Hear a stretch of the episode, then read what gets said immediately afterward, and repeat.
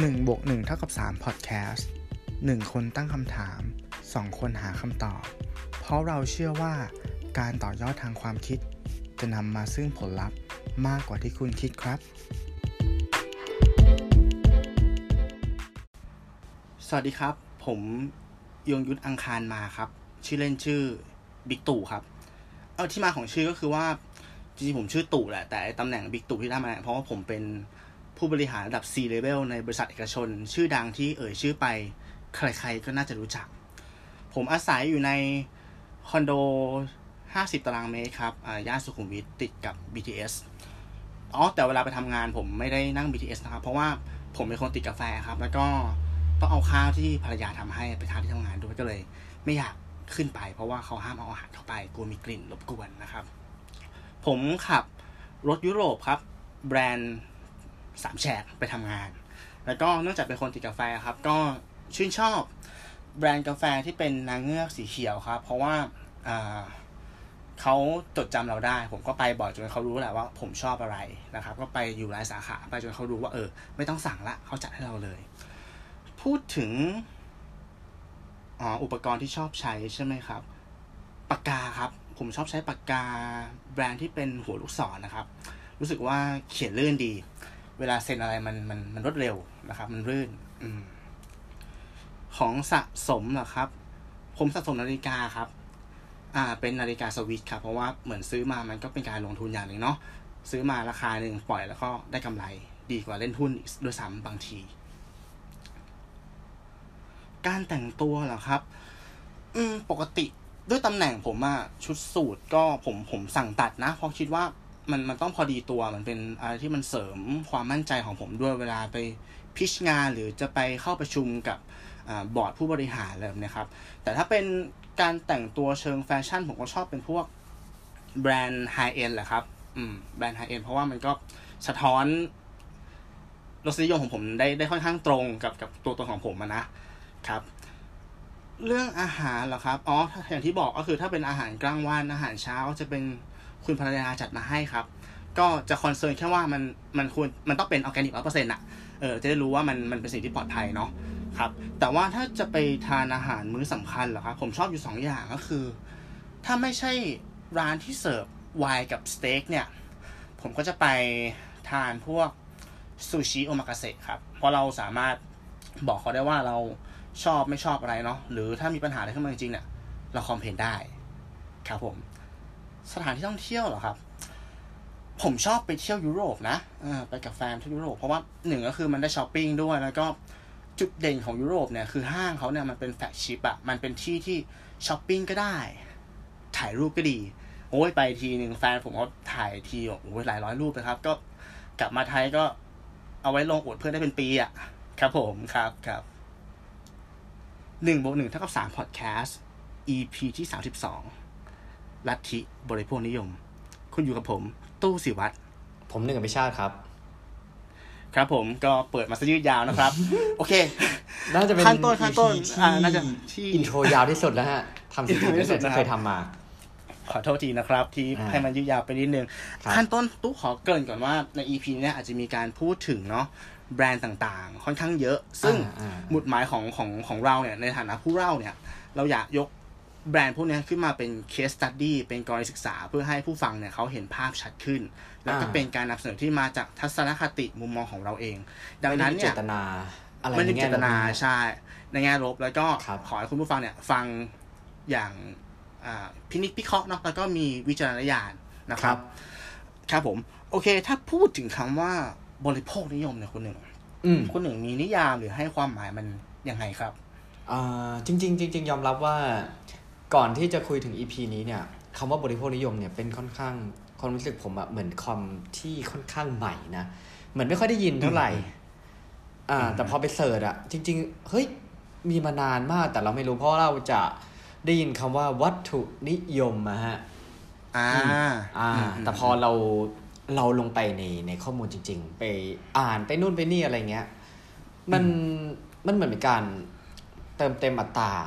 สำหรับตัวผมนะ เหมือนกับว่าการที่เราจะกินอะไร การที่เราจะใช้อะไร การที่เราจะไปเที่ยวที่ไหน แต่งตัวยังไงอืมอย่างที่อินโทรที่ตู้พูดมาเลย สิ่งเหล่านั้นอะอืมมันเหมือนเป็นการอ่าการเติมเต็มตัวเราเองครับเอออาเพื่อเพื่อผมไม่แน่ใจนะว่าเพื่อให้เราอยากจะเป็นอย่างที่เราต้องการจะเป็น หรือเพื่อให้อ่าเราเป็นอย่างที่คนอื่นอยากจะเห็นโหเออ ว่ามันสองทางเลยนะ มันเป็นไปเออได้ทั้งสองทางนะใช่ปะใช่เออใช่เออใช่คืออด้วยโรคที่อ่าโรคที่ทุกวันนี้มันมันเข้าถึงกันได้ง่ายง่ายขึ้นเนาะแบบครับมันเชื่อมต่อกันได้ง่ายขึ้นอะ เราก็อืมอืมผมคิดว่ามันช่องทางในการที่เราจะเสนอตัวตนมีพื้นที่อยู่ในในโซเชียลในสังคมออนไลน์เนี่ย มันยิ่งง่ายขึ้น มันยิ่งเร็วขึ้นครับมันยิ่งทำให้การอ่าบริโภคนิยมเนี่ย มันค่อนข้างรุนแรงขึ้น นะฮะอืมอันนี้อืมความหมายโดยใช่สังเขปจากจากจากที่ผมได้ไปคิดมาเบื้องต้นครับ อืมโอเค เห็นด้วยเลยครับ นิยามได้อืมค่อนข้างจะกระชับแล้วก็ชัดเจนครับคุณหนึ่งอืมโอเค ในส่วนของตู้ซึ่งเป็นอ่าเจ้าของหัวข้อเนาะก็ต้องทำอ่ากันบ้านหนักหน่อย อ่าโอเคณวันที่อ่าแฟนคลับเราคนหนึงเขาโยนหัวข้อนี้มาให้ตู้ใช่ไหมครับขอบคุณมากหัวข้อครับผมบริโภคนิยมเนี่ยอ่าเราก็ไปหาข้อมูลแล้วก็พบอืมเจอว่าไอ้คำคำเนี้ยจริงๆแล้วมันเป็นวงกลมสี่วงเว้ยทับซ้อนกันอ่า มันครัมีบความสัมพันธ์กัน แล้วก็เป็นวงกลมที่เล่าเรื่องราวอะย้อนไปถึงประวัติศาสตร์เลยว่ามันเกิดขึ้นยังไงอืมันคือคำว่าลัทธินิยม เอ้ยอ่ามัมันคือคำว่า บริโภคนิยม ครับ วัตถุนิยมอ่าทุนนิยมอ่าและก็การปกครองแบบเสรีนิยมครับ อ่า โอเคอ่าขอเล่าเป็นแบบประวัติศาสตร์ สั้นๆ แล้วกันให้ฟังเนาะ มันมันเป็นมายังไง เมื่อก่อนเนี่ยครับ อ่ายุค ที่กษัตริย์รุ่งเรืองเนี่ยอืมคนเราอะ จะไม่ได้มีสิทธิ์ในการครอบครองอะไร พื้นที่อืมพื้นที่หนึ่งเมืองเมืองเนี่ยเจ้าของคือกษัตริย์ใช่ไหมครับ แล้วแล้วตอนนั้นนะสิ่งที่มีค่าคือพื้นที่ อ่า แผ่นดินแผ่นดินคือมันกษัตริย์เนี่ยเขาจะแบ่งพื้นที่ส่วนต่างๆ ให้ขุนนางไปจัดสรรปันส่วน อ่า อ่า แล้วคนที่เกิดขึ้นมาในพื้นที่นั้นอะ ก็มีครับหน้าที่สร้างผลผลิตแล้วก็ส่งให้ขุนนาง เพื่อแลกกับการปกป้องตัวเองอะ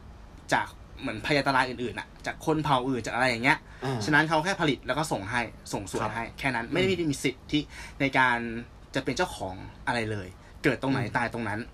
อืมพอไอ้ลัทธิกษัตริย์เนี่ยมันมันเริ่มเสื่อมลงเนี่ย มันก็เป็นที่มาของแนวคิดแบบเสรีนิยม ก็คือการปกครองแบบที่อ่าให้ความสำคัญกับความคิดเสรีภาพ ความเสมอภาคอ่าแล้วก็เป็นจุดเริ่มต้นของตลาดเสรีอ่า ทุกคนมันเท่าเทียมกันแล้วไงใช่ไหมอ่า พอเกิดตลาดเสรีขึ้นนะครับ ก็เกิดคำว่าทุนนิยมขึ้น capitalism อืมคำอธิบายง่ายๆของระบบทุนนิยมก็คือว่า เอกชนครับ เอกชนเป็นผู้ควบคุมการค้าทั้งหมด ก็คือเรามีสิทธิ์ในการเป็นเจ้าของสินทรัพย์นั่นแหละ สมมติคุณเป็นคนขายผัดกะเพราอย่างเงี้ยอ่าคุณก็มีสิทธิ์จะครอบครองเนื้อหมูอืม สิทธิ์จะครอบครองพริกใบกะเพราแล้วก็เอามามากผัดน้อยแล้วขายแล้วแต่เห็นสมควร มากน้อยแล้วแต่เห็นสมควรแล้วแต่ความสามารถของเราอ่าถูกไหมเพราะไอ้ระไอ้ระบบทุนนิยมเนี่ยก็โดนโจมตีเหมือนมันเป็นเรื่องของชนชั้นด้วย มันจะมีอ่ามันจะมีชนชั้นบนๆที่เขาแบบครอบครองเค้กชิ้นใหญ่อย่างเงี้ยใช่ไหมฮะอ่าระบบทุนนิยมเนี่ยทำให้เกิดขึ้นของอุปสงค์และอุปทาน อืมโอ้โหนี่ลึกย้อนไปถึงอ่านั่นราแหกละเลยนะฮะ ใช่ใช่ใช่ และจุดเปลี่ยนสำคัญครับของระบบทุนนิยมอะก็เกิดจากการที่อังกฤษครับผลิตเครื่องจักรไอ้น้ำได้ การผลิตเครื่องจักรไอ้น้ำคือการเริ่มต้นของยุคปฏิวัติอุตสาหกรรมอืมตอนนั้นแหละมันจะเกิดโรงงานขึ้น เกิดรถไฟขึ้นอืมเกิดนู่นนี่นั่น มันทำให้จากที่เราผลิตด้วยมืออะกลายว่าเราสามารถผลิตของปริมาณมากมากมากคือเรา Mass production เราบิวเราบิวอุปทานได้เยอะมาก อ่า ใช่ แล้วก็มี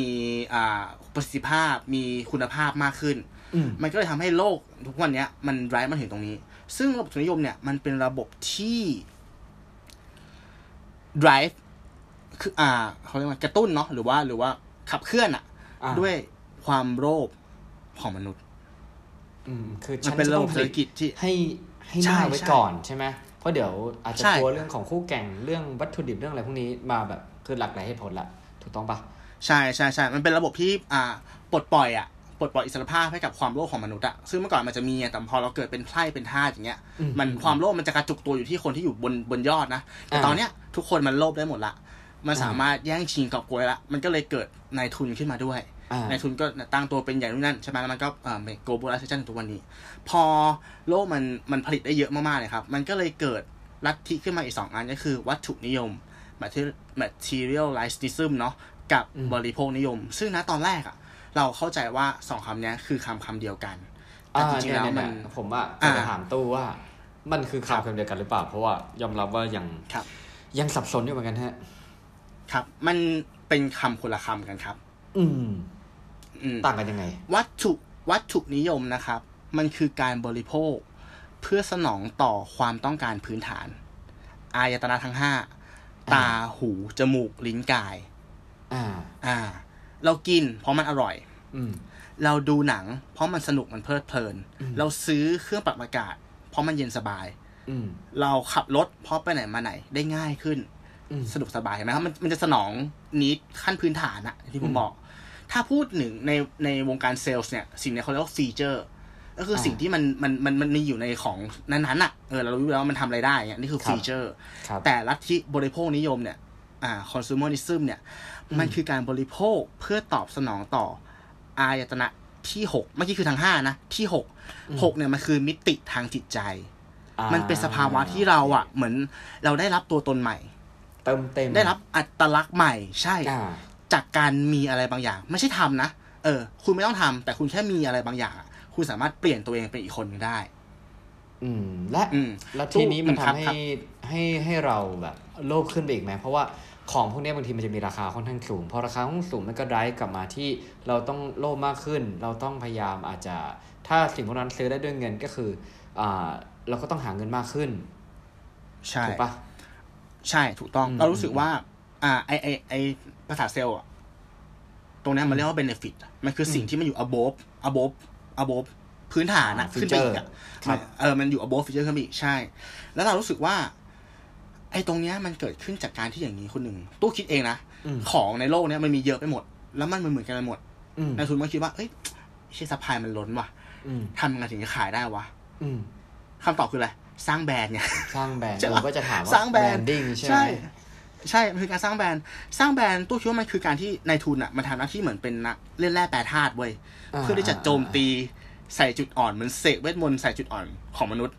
จุดอ่อนนั่นก็คือความโลภอ่าอ่า การสร้างแบรนด์เนี่ย มันคือการที่คุณเปลี่ยนจากการที่คุณขายสินค้าเป็นขายอ่าภาพลักษณ์อ่าอ่าอ่าแล้วพอคุณขายภาพลักษณ์อะ มันไม่ต้องสนใจตัวสินค้าแล้วไง สินค้าอาจจะเหมือนคู่แข่งก็ได้ แต่ภาพลักษณ์คุณดีกว่า ภาพลักษณ์คุณฉีกกว่า ภาพลักษณ์คุณตอบโจทย์ ในใจลูกค้ามากกว่า คุณก็ขายได้นะครับอืมเอามาดูกันครับว่า เออ ไอไอคำว่าบริโภคนิยมเนี่ยหรือว่าการสร้างแบรนด์เนี่ย มันมีตัวอย่างอะไรบ้างนะตัวยกให้ครับให้ฟังคร่าวอืมๆอย่างแมคโดนัลล์ครับ เขาบอกว่า เขาไม่ได้ตอบโจทย์เรื่องวัตถุนิยมนะอืมเขาไม่ได้มีไม่ใช่อาหารที่มันแบบมีคุณค่าสารอาหารครบนะเขาไม่ได้ขายสารอาหารอืมแต่เขาขายความแบบชีวิตที่เร่งรีบอะอ่าเออเขาขายแบบเออคนที่แบบว่าเป็นวัยรุ่นหน่อยอะไรอย่างเงี้ยอืม ต้องทำอันนู้นนี่นั่นเยอะแล้วก็กินง่าย ๆ เติมพลังกันไปอย่างเงี้ยครับผมอืมเราอาจจะไม่ได้กินสตาร์บัคเพราะกาแฟมันอร่อยก็ได้ใช่ป่ะอ่าแต่เรากินเพราะมันรู้สึกว่ามีรสนิยมใช่ไหมครับ หรือเราใช้จริงๆ iPhone เนี่ย อาจจะไม่ใช่เพราะฟังก์ชันของมันอะแต่รู้สึกว่าเรามี iPhone อะเราคือแบบเราเหมือนเป็นเทคเทคซาวบี้อะคือแบบเป็นคนที่แบบมีมีความรู้เรื่องเทคโนโลยี แล้วก็ให้ความสำคัญกับดีไซน์อะไรอย่างเงี้ย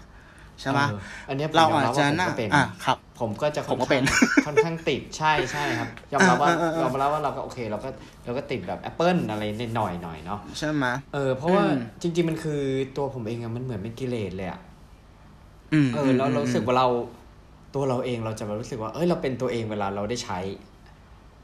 ครับ เออ อันนี้มันเหมือนอืมคือมันเหมือนเราเป็นบริโภคนิยมเหมือนกันนะ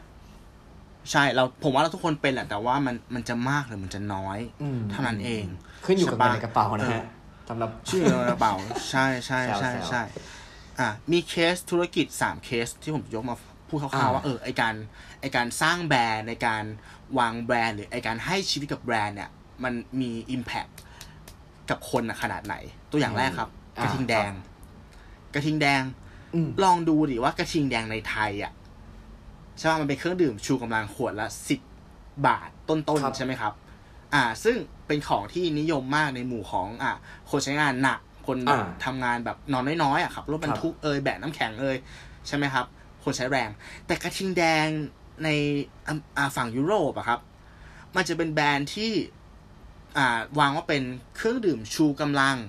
สำหรับคนรุ่นใหม่ คือเขาจะโปรโมตตัวเองอะในงานแข่งพวก extreme อะอ่าอ่า พวก skateboarding พวกอะไรกีฬา extreme ต่างๆอะซึ่งเป็นอืมวัยรุ่นอืมแล้วก็จากที่ไทยอะเขาใส่เป็นอ่าเป็นขวดแก้วใช่ไหมครับอืมขวดแก้วสีน้ำตาลน้ำตาลเนี้ยเมืองนอกเขาจะใส่เป็นกระป๋อง can อ่า มันจะดูของแคสซึ่งมันดูแบบดูวัยใช่รุ่นมากขึ้น ใช่ก็กลายเป็นเห็นไหมอันเนี้ยสองตลาดแต่กลุ่มคนที่ทานอะ มันต่างกันเลยนะชนอ่าชั้นแบบใช้แรงงานกับอีกอันนึงคือแบบเฮ้ยเป็นเป็นอ่าคนวัยรุ่นที่แบบว่าอ่าชื่นชอบความท้าทายอะไรอย่างเงี้ยอืม แล้วราคาก็ต่างกันด้วยอืมทั้งที่ของข้างในอะ มันคืออย่างเดียวกันนะหมืคุณใช่นึงไหมอ๋อเหรอมันเหมือนกันไปะอะอาจจะมีเออรสชาติที่ต่างกัน แต่สรรพคุณมันก็คือเหมือนกันไม่เคยแค่เห็นนั้นเองเคยเห็นที่ว่าแบบเกี่ยวกับเมืองนอกเนี่ยเขาก็จะเป็นในแง่ของแบบ ไปอยู่อ่าสกรีนแบบโลโก้บนแบบการแข่งขันตามแบบอาจจะ F1 อะไรพวกนี้ด้วยนะ ใช่ใช่ใช่เออแบบคือภาพลักษณ์มันต่างกันมากเลย อืมเออใช่ครับอันนี้เห็นภาพทั้งที่สินค้าอืมตัวเดียวกันต่างตลาด position ใช่ branding ก็ต่างกันไปอีกถูกครับ อ่าตัวอย่างที่สองอันเนี้ยทุกคนน่าจะเจอกับเหตุการณ์นี้จำหนัง Iron Man ได้ใช่ไหมครับ หนังของมา r v เ l ที่อ่า ที่ประสบความสำเร็จมากๆ น่าจะเป็นภาคหนึ่งมั้ง ครับเออภาคหนึ่งที่ออกมาแล้วดังเป็นพลุแตกแล้ว Robert Downey Junior แล้วก็จากจากนักแสดงชั้นกลางๆแล้วกลายเป็นตัวท็อปค่าตัวสูงอืมในหนังนั้นเนี่ย มันมีกิจกรรมหนึ่งที่ Tony Stark อะแสดงออกมาก็คือเขาเป็นคนชอบกิน Big Mac มาก อ่าอ่าอ่าใช่ว่าคือเหมือนแบบรอดตายมาจากสอหมอระภูมิอย่างเงี้ยบอกว่าเออฉันอยากกิน Big Mac แล้วก็ซื้อ Big Mac มากินเยอะๆเลย ผมว่าช่วงนั้นอะยอดขายของ Big Mac อะเพิ่มขึ้นเยอะมากๆ เพราะอะไรคนไม่ได้อยากกิน Big Mac เพราะมันอร่อยเว้ยคนอยากกิน Mac เพราะว่าเขาอยากเป็นแบบ Tony Stark เออ เออ คือเนี่ย คุณสามารถเป็นเขาได้โดยที่คุณไม่ต้องไม่ต้องมีความรู้คุณไม่ต้องสร้างชุดเกราะ แต่คุณอ่าแค่มี Big Mac ในมือคุณอะคุณก็อืมมีช่วงเวลาที่คุณได้เป็น Tony Stark แล้วมเห็นป่ะนี่คือ impact ของของของ bran ding อ่าครับ และเคสสุดท้าย อันเนี้ยตู้ตู้จำชื่อแบรนด์ไม่ได้แต่ว่าเขาเป็นนักกีฬาคนหนึ่งครับ นักกีฬากับเบียร์เนี่ยมันเป็นสิ่งที่คนละขั้วขั้วเลยนะเออคนละขั้วเลยใช่ แต่มีนักกีฬาคนหนึ่งเขามาทำสตาร์ทอัพก็คือทำเบียร์ที่ดึงแอลกอฮอล์ออกไป อ่า อ่าอ่าแล้วก็เหมือนกับดึง อ่า กูเตนออกไปด้วยอืม กูเตน เพราะคนคนยุโรปแพ้กูเตนโอเคอ่านั่นแหละ แล้วพอเบียร์เนี้ยมาปุ๊บเนี่ย มันแล้วเขาอ่าให้โปรโมทว่ามันเป็นเบียร์ที่เหมือนกับว่าเสริมพลังอะ่ะเหมือนกับดื่มแล้วก็ให้ให้พลังงาน ให้แรงให้ความกระชุ่มกระชวยในการออกกำลังกายด้วย ขายดีมากอืมขายดีแบบแทบจะเป็นยูนิคอร์นเลยเพราะว่าเอาเหรอจากของที่มันเป็นของที่คือนักกีฬามันกินเบียร์ไม่ได้ไงนึกภาพออกปะอ่าเออมันกินเบียร์ไม่ได้เนี่ยแล้วก็กลายเป็นของที่แบบดังมากๆในหมู่นักกีฬาเพราะว่าเขารู้สึกว่า เออ ฉันฉันฉันสามารถทานเบียร์ได้แล้ว แล้วก็อีกอีกในหนึ่งของความรู้สึกคือ ต่อให้ฉันทานเบียร์เนี่ยมันก็เป็นเบียร์ที่ดีกับสุขภาพอะ มันเป็นเบียร์ที่ฉันยังไม่ได้ทิ้งตัวตนในการเป็นนักกีฬาออกไปอะทั้งที่ความจริงแล้วเนี่ย นักวิทยาศาสตร์อะเขาออกมาบอกว่าไอสรรพคุณของเบียร์ตัวเนี้ย ซึ่งราคามันแพงมากนะอืมมันแทบไม่ต่างจากเครื่องดื่มชูกำลังราคาถูกเลยอะเอาเหรอ ใช่แต่ความรู้สึกที่ที่ที่คนดื่มเขาได้อะนึกภาพออกใช่ปะอืมมันต่างกับเราฟ้ากาเหวไงอืมกับการที่คุณจะไปดื่มแบบเครื่องดื่มเกลือแร่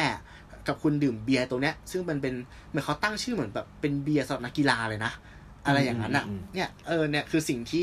ที่การสร้างแบรนด์มันมันเล่นกับสมองของเรา เล่นกับอืมการเติมเต็มของเราคุณหนึ่งคือผมว่า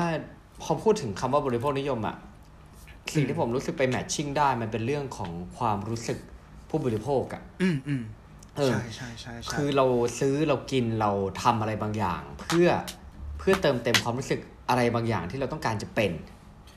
อืมเออ เพราะอย่างเคสของของของตู้อันที่สามเนี่ยที่บอกว่าเบียร์โดยนักกีฬาเงี้ยเอออืมอืมอืมถ้าเรากินยาที่ออกแบบมาโดยคนขายหรือเจ้าของแบรนด์เป็นหมอเงี้ยความรู้สึกอืมเออ จริงๆเหมือนตัวยาเดียวกัน แต่ว่า อีกอันไปออกโดยใครก็ไม่รู้อะไรเงี้ยเออถามว่าเราจะเชื่อใจใครมากกว่ากัน ใช่ไหมเออใช่ใช่มันเป็นเรื่องของความความรู้สึกล้วนๆด้วยแหละอืมอันหนึ่งนะใช่ใช่ แล้วพอมันตัดมันตัดไปในส่วนของความรู้สึกนำมาก่อนเนี้ยกลายเป็นเรื่องราคาเนี่ย มันจะเป็น factor ที่มันตามมาอันดับทีหลังอืมอืมถ้าบอกถึงจุดนั้นน่ะ เราอ่าพร้อมที่จะจ่ายแพงขึ้น เพื่อให้เรารู้สึกดีขึ้นอะอืม เออ ซึ่งอันเนี้ยมันถ้าเกิดว่าถ้ามองในแง่ดี มันก็คือมันก็สิทธิ์ของคนอะเนาะเรื่องของแบบเนี้ยเออใช่ใช่ไหมใช่ถ้ามันได้นี่ แต่ว่าตัวผมเองผมก็รู้สึกว่า เออพอมันเป็นเรื่องของของการเติมเต็มความรู้สึกอะไรแต่บางทีมันการเติมเต็มมันอาจจะมากเกินไป หรือว่ามันอาจจะสร้างเขาเรียกนะ ความลำบากหรือเดือดร้อนให้แก่ตัวเองและคนอื่นใน ในในอนาคตได้เนี่ยเพราะบางอย่างเนี่ยอืมมันแพงเว้ยเรายอมรับว่าใช่แบรนด์เนมอะคือเรารู้อยู่แล้วว่าวัสดุอะแม่งก็เหมือนเหมือนกัน บางทีนะอืมแต่ว่าพออืมตีตาแบรนด์เข้าไปปุ๊บ เนี่ยแหละโอ้โหค่าของเปลี่แบยรนนด์เลยเนี่ยเออมูลค่ามันเปลี่ยนเลย และด้วยกลไกใช่ที่เขาเหมือนแบบกลไกทางการตลาดหรือเงื่อนไขในการขายสินค้าของเขาบางทีมันทำให้อ่าสินค้ามันดูมี high value เข้าไปอีกนะฮะ ผมก็เลยมีใช่ทริคใช่ใช่คร่าวๆที่ที่ตกผลึกเองปริ้งแวบขึ้นมาได้บ้างอะไรเงี้ยว่าคำถามครับไว้ก่อนที่เราจะซื้อสินค้าหรือบริการบางอย่างเนี่ย มันก็จะย้อนกลับไปคำเดิมที่บางทีเรารู้ แต่เราก็ทำยังไม่ค่อยได้ก็คือ need หรือ want อืมฮึก็คือจำเป็นอืมหรือตันหาอืมนั่นเองอืมอืมเออนะฮะทริคข้อแรกที่ผมมาฝากอ่านะตัวผมเองก็พยายามท่องอันนี้อยู่นะ ผมไม่ได้บอกว่าผมเป็นอ่าฮะกูรู กูก็ยังไม่รู้เหมือนกันนะฮะอ่าข้อแรกเนี่ยก็คือก่อนที่จะตัดสินใจแหละ ช้าลงสักนิดหนึ่งแล้วกันนะฮะเพราะบางทีเนี่ยบรรยากาศหลายๆอย่าง สมมุติว่าอ่าเราไปเข้าไปในร้านขายเสื้อผ้าแบบฟาสต์แฟชั่นอะไรเงี้ยคุณสังเกตดีๆนะฮะว่าเพลงในร้านเนี่ยจังหวะของเพลงเนี่ยมันมีส่วนในการที่จะบิวให้คุณแบบ จบด้วยการที่ว่าไปยืนอยู่หน้าเคาน์เตอร์เรียบร้อยแล้ว ครับใช่ไหมอืมมันจะมีเห็นจังหวะด้วยเราเห็นด้วยเออถ้าเห็นด้วยสังเกตดีๆนะสังเกตดีๆงั้นช้าลงสักนิดแล้วก็ลองดูของที่มีอยู่เนี่ย มันยังพอใช้ได้ไหมมันยังจำคือของที่เราจะซื้อมันจำเป็นจริง ๆ หรือเปล่า ตัวผมเองข้อที่สองเนี่ยก็คือผมอะจะจะบางทีจะทำบัญชีในใจอะอือฮึเพราะตัวเราเองรู้อยู่แล้วว่าบางทีเนี่ย แต่ละเดือนอะ เรามีเรามียอดที่เราต้องจ่ายอะ มากน้อยขนาดไหนถูกต้องไหมอืม คือยอดที่ต้องจ่ายจริง ๆ ไม่ว่าจะเป็นอ่าค่ากินพื้นฐานค่าเช่าห้อง ค่าอ่าอาจจะค่าผ่อนรถค่าอะไรบลาบลาบลาอย่างเงี้ยถ้าเราทำบัญชีใจใจอะบางทีเราจะรู้ว่าเครดิตเงินสดในที่เรายังพอมีอยู่ที่จะจ่ายออกไปอะ มันมีมากน้อยขนาดไหนเว้ยอืมอืมอืมอ่าใช่ใช่แล้วข้อที่สามก็เลยลิงก์มากับการที่ว่าระวังบัตรเครดิต โอ้โหเออตัวแรงเลยนะ ใช่ใช่ใช่ไหมอืม ใช่คือตัวแรงเลยครับอันเนี้ยตัวเราเองอะ เราเป็นคนที่เคยฟูมเว้ย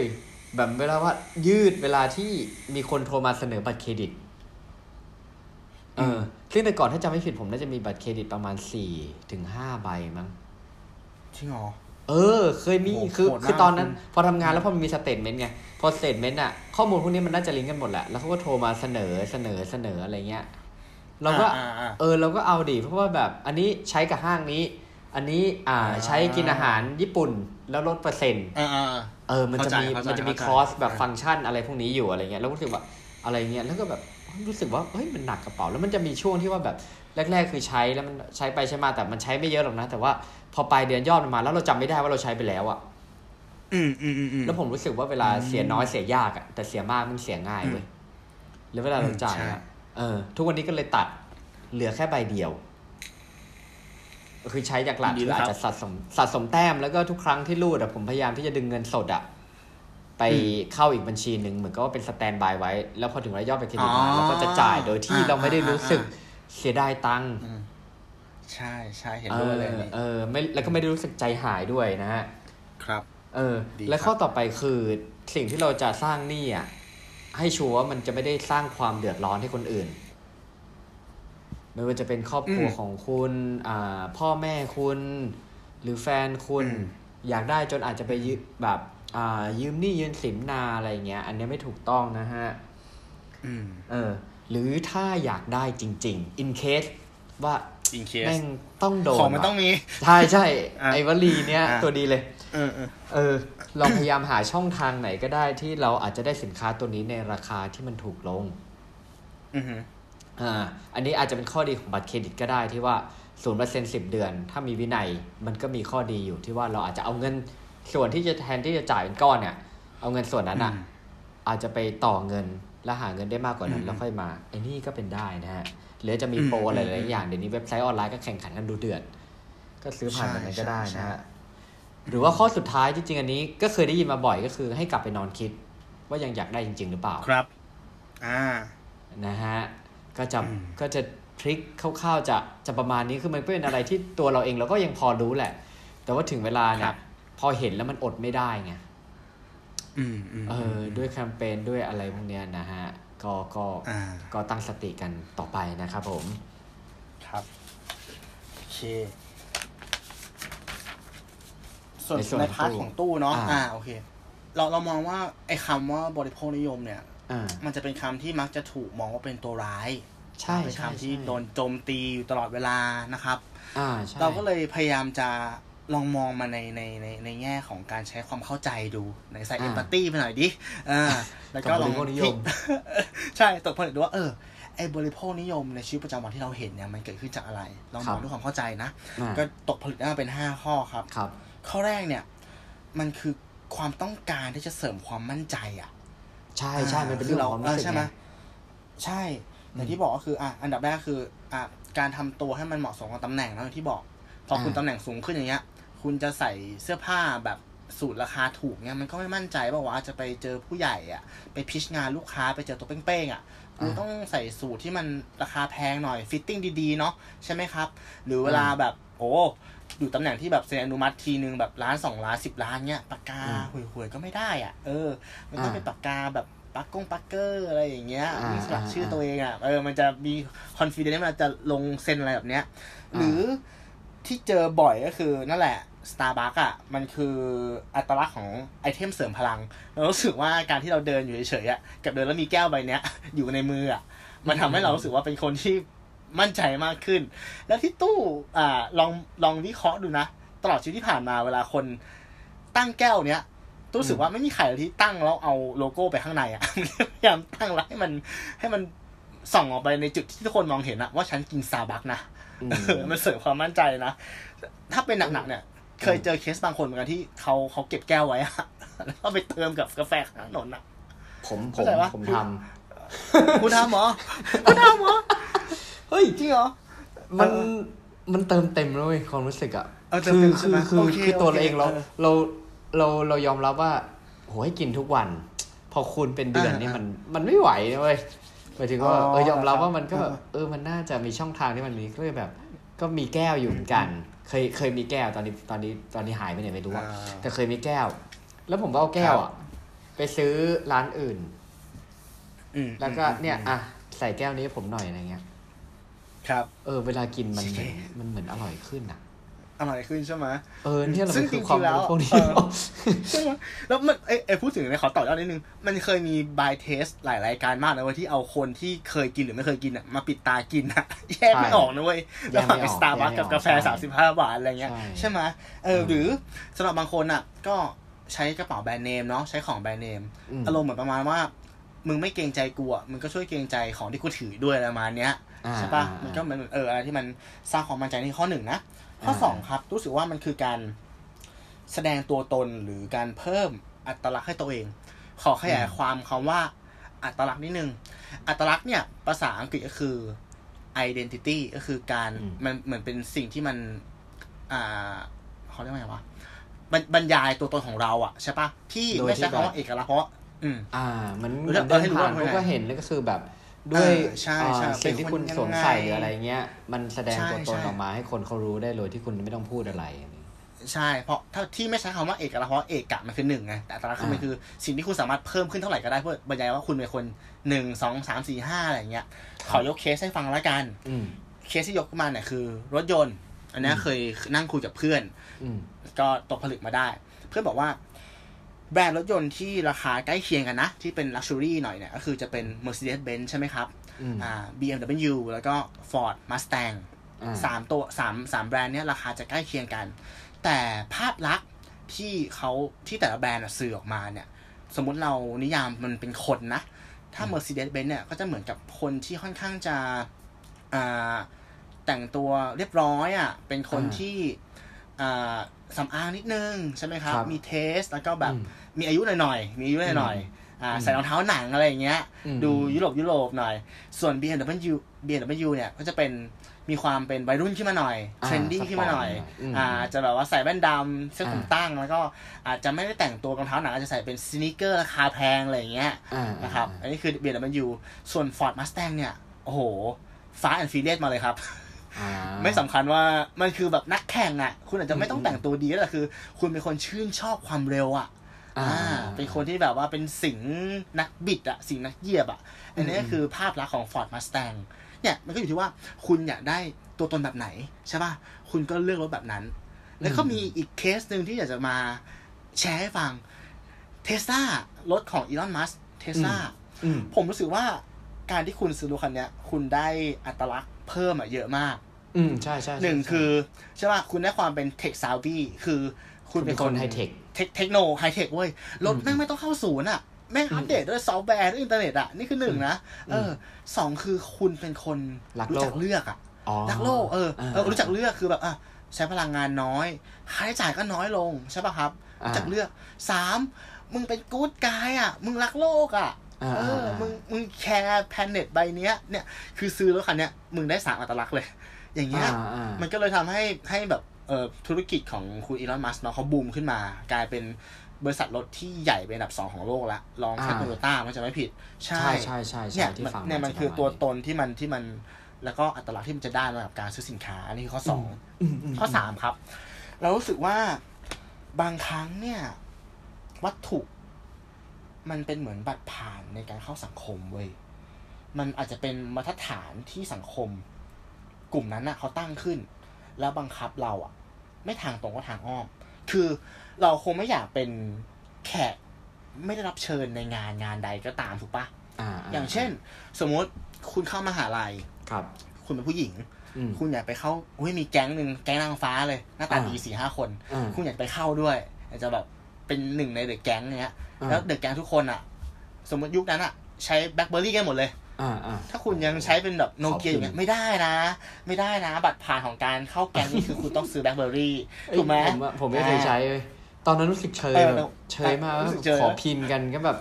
ไม่มีว่ะอืมอืมอืมใช่ป่ะเอออะไรเออแบบนี้ เออ เนี่ยมันคือบัตรผ่านหรือเคสที่สองครับ สมมุติคุณเป็น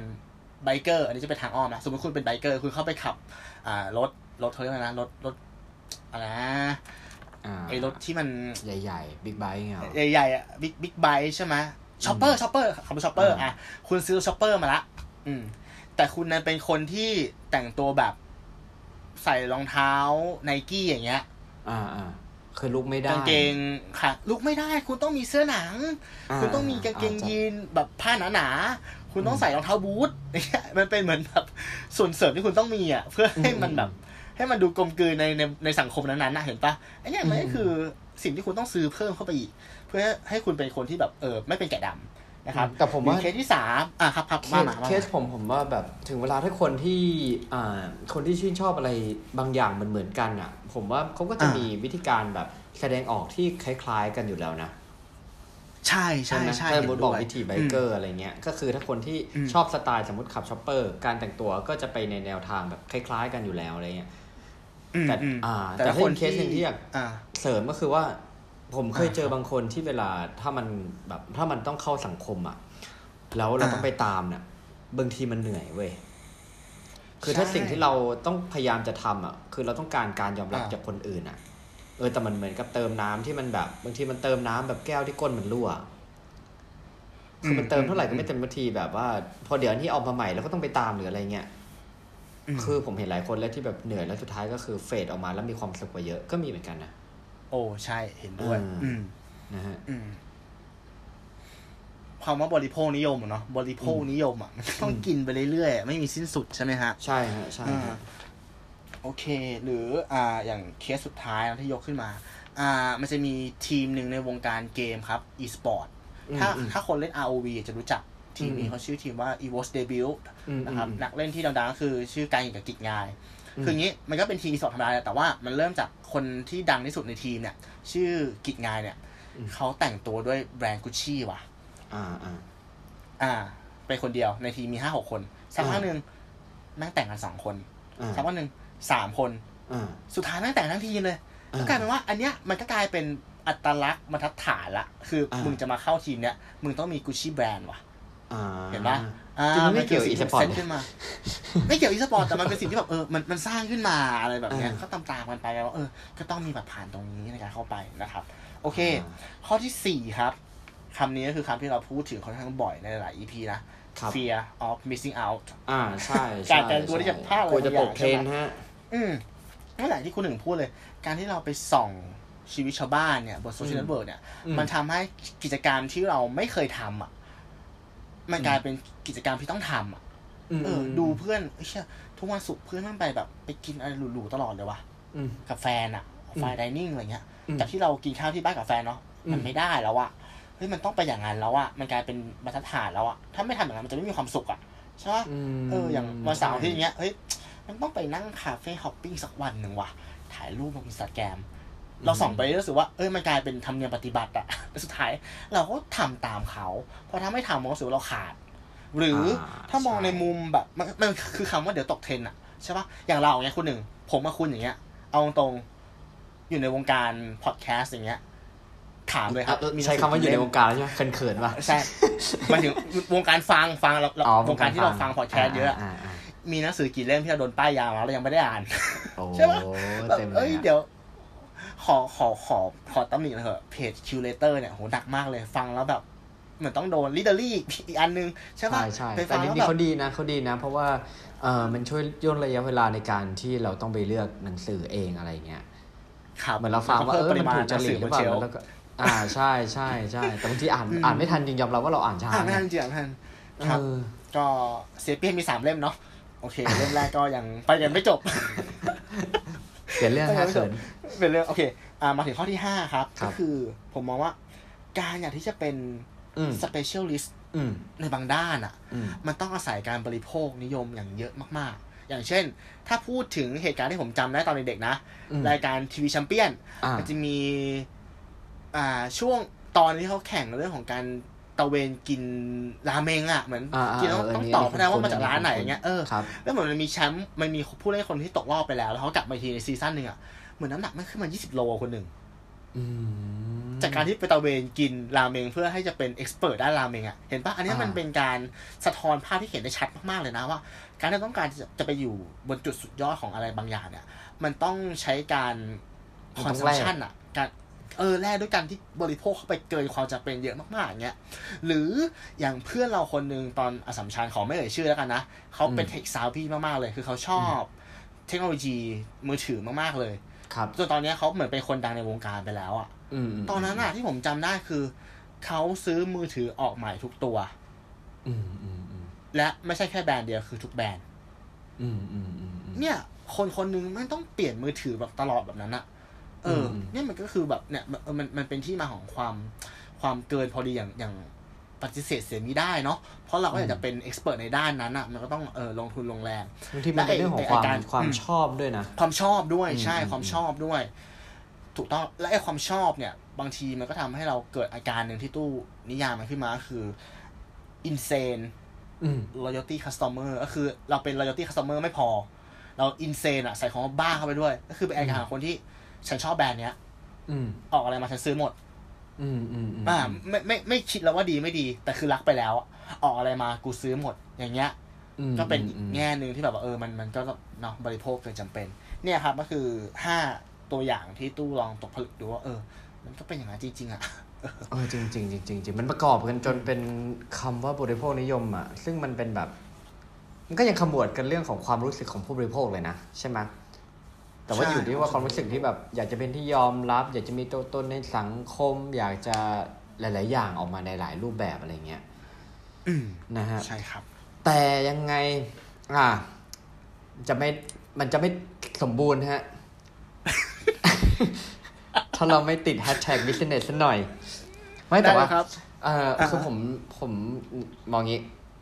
คืออย่างที่ตู้บอกอะมันเรื่องของบริโภคนิยมมันเป็นผู้ร้ายใช่ไหมฮะเออ แต่เรามองมองกลับมุมมองนะฮะ ถ้าในฝั่งของผู้ทำแบรนด์เนี่ย ถ้าสามารถสร้างให้ผู้บริโภคที่มีเกิดการบริโภคนิยมในตัวสินค้าของเราได้เนี่ย ด้วยความรู้สึกใดความรู้สึกหนึ่ง ผมว่ามันเป็นการทำแบรนดิ้งที่ค่อนข้างประสบความสำเร็จนะอืมถูกไหมเพราะว่าอืมอืมสินค้าที่เราทำบริการที่เราทำอะ มันสามารถไปเติมเต็มความรู้สึกมันเหมือนเปลี่ยนจากรูปประธรรมเป็นนามประธรรมได้อะ ในใจของคนอะคือมันเป็นอะไรที่แบบ เฮ้ยมันไม่ใช่ใครก็ทำได้เว้ยอืมเราก็เลยรู้สึกว่า เออ เรามาหันมันมองฝั่งแบรนด์มางเดี๋ยวมันมี case study อันนี้ผมก็เอา case study มาดู แล้วเราจะลองมาวิเคราะห์ว่า แต่ละ case study เนี่ยเขาเติมเต็มอะไรให้กับฝั่งผู้บริโภคบ้าง และทำไมผู้บริโภคถึงยอมที่จะจ่ายแพงกว่า เพื่ออืมอืมสิ่งเหล่านั้นนะฮะ เคสแรกนะฮะ จริงๆมันเคสค่อนข้างคลาสสิกอะคือรองเท้าอืมทอมปะ เขาด่ามาทอมปะอ่า T O M S ทอมนะฮะอ่าโอเคใช่ใช่ที่เขาจุดเริ่มต้นเนี่ย ก็คือว่าโมเดลของเขาคือ one for one นะถ้าเกิดอ่าเป็นรองเท้าเปลี่ยนโลก ถ้าคุณใช่ซื้อรองเท้าของทอมคู่หนึ่ง เขาก็จะไปบริจาคเด็กที่ไม่มีรองเท้าใช้ในแบบถิ่นทุรกันดารให้อีกคู่หนึ่งนะฮะ ผมว่ามันเป็นโมเดลที่เป็น feel เหมือนกับตู่พูดถึงข้อที่ 3 ของรถยนต์เทสลา ว่าการที่กูดกายปะใช่ใช่คือคุณยังไม่รู้เลยว่า จริง ๆ รองเท้าอะเออมัน support ดีไหมมันดีกับระบบเท้าของเราไหมการเดินเป็นยังไงอะไรเงี้ยความทนทานอืมอันนี้เราตัดไปก่อน แต่ว่าอย่างน้อยเนี่ย คนเห็นคุณใส่อันเนี้ยเขาจะรู้ว่าอย่างน้อยอะคุณเป็นคนดีใช่เออ คือเหมือนคุถูณกต้องคซื้รับอป้ายห้อยคอว่า เฮ้ย ฉันช่วยฉันคนเป็นคอื่นนนะดีเออเออ เหมือนฉันเออเออเออเหมือนรองเท้าอันเนี้ยได้แสดงออกว่า เอ้ย ฉันเป็นคนใจบุญอะไรประมาณเนี้ย ผมว่ามันเป็นเคสจริง ๆ มันเป็นแบบจริงมันนานมากเลยนะเรื่องเรื่องของทอมเนี่ยแต่ว่าผมว่าคิดจะยกไปกี่ทีมันก็คือเป็นเคสที่ค่อนข้างคลาสสิกมากเลยอะคลาสสิกควรจะเล่าสู่กันฟังอืมใช่ใช่ใช่แล้วยิ่งเป็นยุคที่มันแบบโซเชียลยังไม่ได้แบบอะไรมากมายขนาดนี้เนี่ยครับเออถือว่ามันเป็นอะไรที่ achieve อยู่นะฮะ อันที่สองคือคือคือความตั้งใจของ GoPro นะฮะโปรอ่าฮะอ่าอย่างที่เรารู้อยู่แล้วว่าแต่ก่อนเนี่ย กล้องมันก็มีหลากหลาย ร้อยแปดอะแล้วอยู่ก็มีไอ้กล้องสี่เหลี่ยมอะไรเล็กขึ้นมาโผล่ขึ้นมาอันหนึงอะไรอย่างเงี้ย แล้วก็แบบว่าอืมโหราคาแม่งตอนนั้น ยอมรับว่าแพงนะ ในในยุคที่ครับเทรนด์กล้องดิจิตอลมันยังแบบแข่งขันกันสูงมากอยู่ตัวเนี้ยค่อนข้างแพงอืมอืมแต่ว่า GoPro เนี่ยบอกเล่าเรื่องราวแบบฟีเจอร์ Advantage Benefit นะฮะเขาบอกว่าเขาอยากให้คนเนี่ยจับภาพและแบ่งปันประสบการณ์ที่มีความหมายมากที่สุด เพราะว่า GoPro สามารถที่ จะถ่ายตอนที่คุณกำลังเล่นเซิร์ฟอยู่ในคลื่นกำลังปั่นจักรยานอะไรเงี้ยซึ่งปกติกล้องอื่นๆอะก่อนหน้านั้นมันทำไม่ได้ไงนะคือต้องการจะให้ผู้ใช้เนี่ยแบ่งแชร์ประสบการณ์ ให้กับคนอื่นๆ ที่เขารู้จักนะเหมือนเป็นการที่แบบเป็นการชวนเพื่อนมาฉลองนั่งบนภูเขา เขาบอกว่าการที่ใช้ชีวิตแบบอยู่กันหลาย ๆ คนมันมันรู้สึกว่ามันมีความหมายมากกว่าการอยู่คนเดียว และมันทำให้แบบคนดูสนุกขึ้นอะไรเงี้ยอันหนึงที่ผมรู้สึกว่ามันเติมเต็มนะ แต่ก่อนอะเวลาเราเห็นใครใช้ GoPro อะเราจะรู้สึกว่าหนึ่งเขาเป็นคนที่แม่ง adventureเอออมรู้สึกว่าเป็นคนที่กล้าเสี่ยงกล้าใช้ชีวิตอะเออทั้งนั้นที่เขาอาจจะถือเดินอยู่ในกรุงเทพก็ได้นะรู้สึกว่าเออคนเนี้ยอ่าเออ น่าจะเป็นคนที่เป็นตัวของตัวเองอะไรเงี้ย ผมว่าอันเนี้ยครับเป็นสิ่งที่โกโปรเนี่ย เติมเต็มให้กับความรู้สึกของของลูกค้า นะฮะส่วนที่สาม อันนี้ไม่รู้ว่าคุณตู้เคยรู้เปล่าจริงเป็นคลิปที่ค่อนข้างดังในนานมาแล้วนะฮะเป็นไวรัลแบบนานมาแล้ว เป็นแคมเปญของ Dove นะฮะชื่อ Real Beauty Campaign คือ Dove เนี่ยจะขึ้นชื่ออยู่แล้วว่า เป็นตัวตนให้ผู้หญิงน่ะรักในความเป็นตัวเอง ความสวยที่แท้จริงอืมซึ่งแคมเปญที่เขาทำตอนนั้นแล้วก็ดังมากเนี่ยก็คือการที่การที่ฮะเขาไม่ได้สื่อสารโดยตรง เขาสื่อสารผ่านไวรัลวิดีโอที่ว่า เขาให้คนหนึ่งเนี่ยเป็นคนวาดรูปนะ ซึ่งคนเนี้ยเหมือนเป็นคนที่สเก็ตภาพคนร้ายจากแบบ FBI อะอ่าอ่านะฮะ แต่ว่าคนเนี้ยจะไม่ได้เห็นสมมติว่าอ่าตู้เป็นคนที่ไอคนเนี้ยจะสเก็ตภาพตู้นะ แต่เขาจะไม่คือคือคือเขาจะไม่เห็นหน้าเรา แล้วเราจะเล่าในสิ่งที่เราเป็นว่าหน้าตาเราเป็นยังไง แล้วเขาจะสเก็ตออกมา ซึ่งอืมอืมถามว่าคนร้อยทั้งร้อยอะคิดว่าพอใจในสิ่งตัวเองมีไหมหึใช่ไหม อ่าอืมอืมนะฮะเท่ากับว่าพอเราเล่าแล้วเขาสเก็ตเนี่ย ภาพที่ออกมามันก็จะแบบมันไม่สวยอะ่ะ มันก็จะแบบเออหน้าเบี้ยวบ้างอะไรบ้างอะ่ะแล้วก็เขาก็ให้อีกคนนึงเนี่ย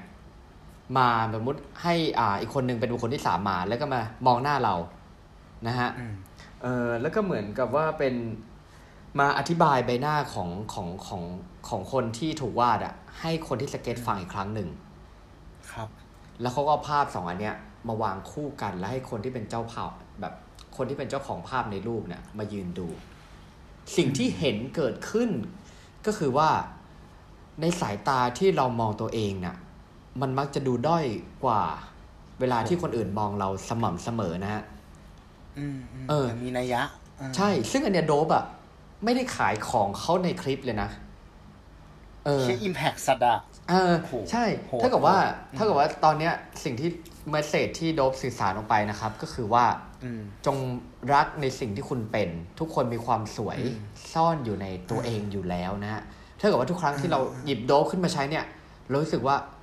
ฉัน happy กับการเป็นตัวของตัวเอง มันลิงก์กันได้ยังไงไม่รู้เห็นปะเชี่ยโหดโหดสัตว์เออโหดแต่อันนี้คือมันเป็นเรื่องเของเรื่องของบริโภคเนี่ยถ้าเกิดแบบอ่า ถ้าสนใจก็ลองไปเปิดคลิปดูดูในใน YouTube ก็ได้ ชื่อแบบว่า Real Beauty Campaign แล้วก็เวนโดฟก็ได้ฮะ อันนี้แนะนำเลยก็คือแบบ Impact มากครับผม อันเนี้ยแหละคือคือมันเป็นเรื่องของบริโภคนิยม ข้อดีมันก็ยังมีมันเป็นการเติมเต็มความรู้สึกที่บางทีมันขาดของผู้บริโภคสมมติว่าเราเป็นผู้บริโภคที่ขาดความมั่นใจ และสินค้าใดสินค้าหนึ่ง มันอาจจะมองในแง่ของบริโภคนิยม แต่ว่ามันสามารถเติมเต็มความมั่นใจของเราได้ใน สิ่งที่เราสามารถที่จะจ่ายไหวแอฟฟอร์ดไหวเนี่ยอืมตรงนั้นผมว่ามันเป็นบริโภคนิยมที่เหมือนเป็นพระเอกขี่ม้าขาวมาช่วยเราเหมือนกันนะ ใช่ใช่อ่าสวยงามครับคุณหนึ่งครับ เคสโอเคก็จะประมาณนี้นะอืฮะแฮชแท็ก business แฮชแท็ก business โอเคเดี๋ยวผมขอเป็นแฮชแท็กอะ historical แล้วกันนะใช่จะหาประวัติอะไรมันเล่ายาวอ่าพูดถึงประวัติแบบโอเคครับ อ่าๆ โอเคครับอะสุดท้ายนี้ก็ถ้าให้ตู้จะฝากอะไรไปให้คุณผู้ฟังอะเนาะครับก็จะบอกว่า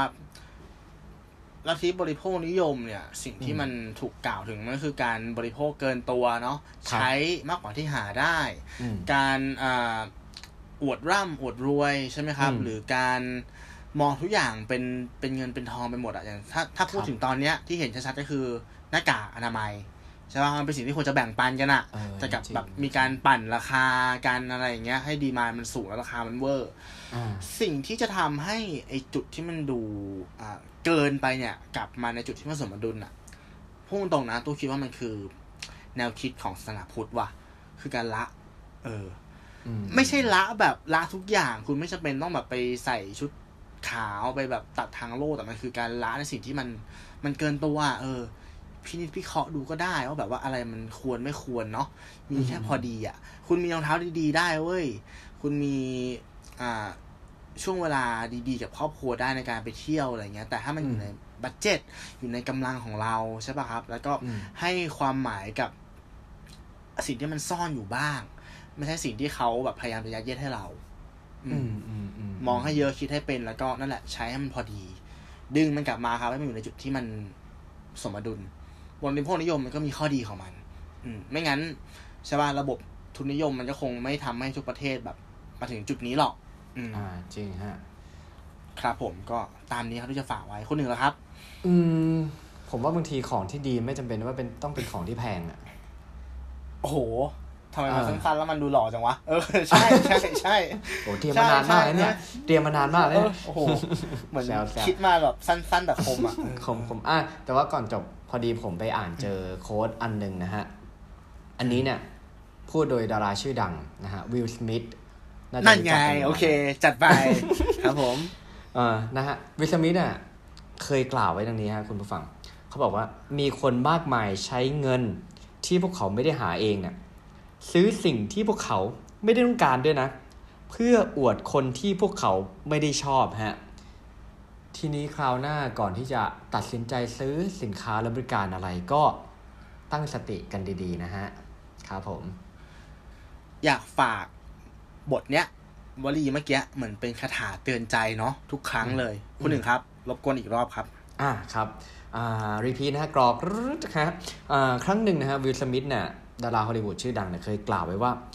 มีคนมากมายใช้เงินที่พวกเขาไม่ได้หาเอง ซื้อสิ่งที่พวกเขาก็ไม่ได้ต้องการ เพื่ออวดคนที่พวกเขาไม่ได้ชอบนะแล้วผมพอดักจันด้วยว่าในโลกทุกวันนี้เนี่ยอ่าอินเทอร์เน็ตมันเร็วโซเชียลมันแรงไงมันถึงกันง่ายเนี่ยอืมมันทำให้เรามีโอกาสสุ่มเสี่ยงที่จะพลาดพลั้งในการซื้อสินค้าอะไรบางอย่าง เพื่ออวดหรือเพื่อโชว์บางคนที่เราไม่ได้ชอบจริง ๆ โดยที่เราอืมไม่รู้ตัว คือรู้ตัวอีกทีเราก็จ่ายมันไปเสียแล้วฮะ ครับผมสวยงามอ่า โอเคครับ ก็ขอบคุณมากๆนะครับคุณหนึ่งทำไมก็ต้องทำขอเสีบยงคุณแหบด้วยผู้ฟังนะครับ ที่ฟังกันมาถึงตรงนี้นะพูดเยอะพูดเยอะอ๋อก็สามารถติดตามรายการของเรานะครับ ได้ในทุกๆช anel นะไม่ว่าจะเป็น YouTube Spotify Apple Podcast Podbean Anchor แล้วก็เพจของเรานะครับหนึ่งบนหนึ่งเท่ากับสาม search เป็นครับภาษาไทยหรือว่าตัวเลขก็ได้ มีอ่าข้อคิดคำแนะนำอะไรก็สามารถ inbox มาบอก มาคุยกับเราได้ครับสำหรับ EP ต่อไปเนี่ยจะเป็นผมคุณหนึ่งหรือคุณป้อมมาพูดในเรื่องอะไร ก็ขอให้รอติดตามรับฟังกันนะครับครับสำหรับวันนี้ผมตู้สิวัตรผมหนึ่งพิชาติครับ สวัสดีครับ สวัสดีครับ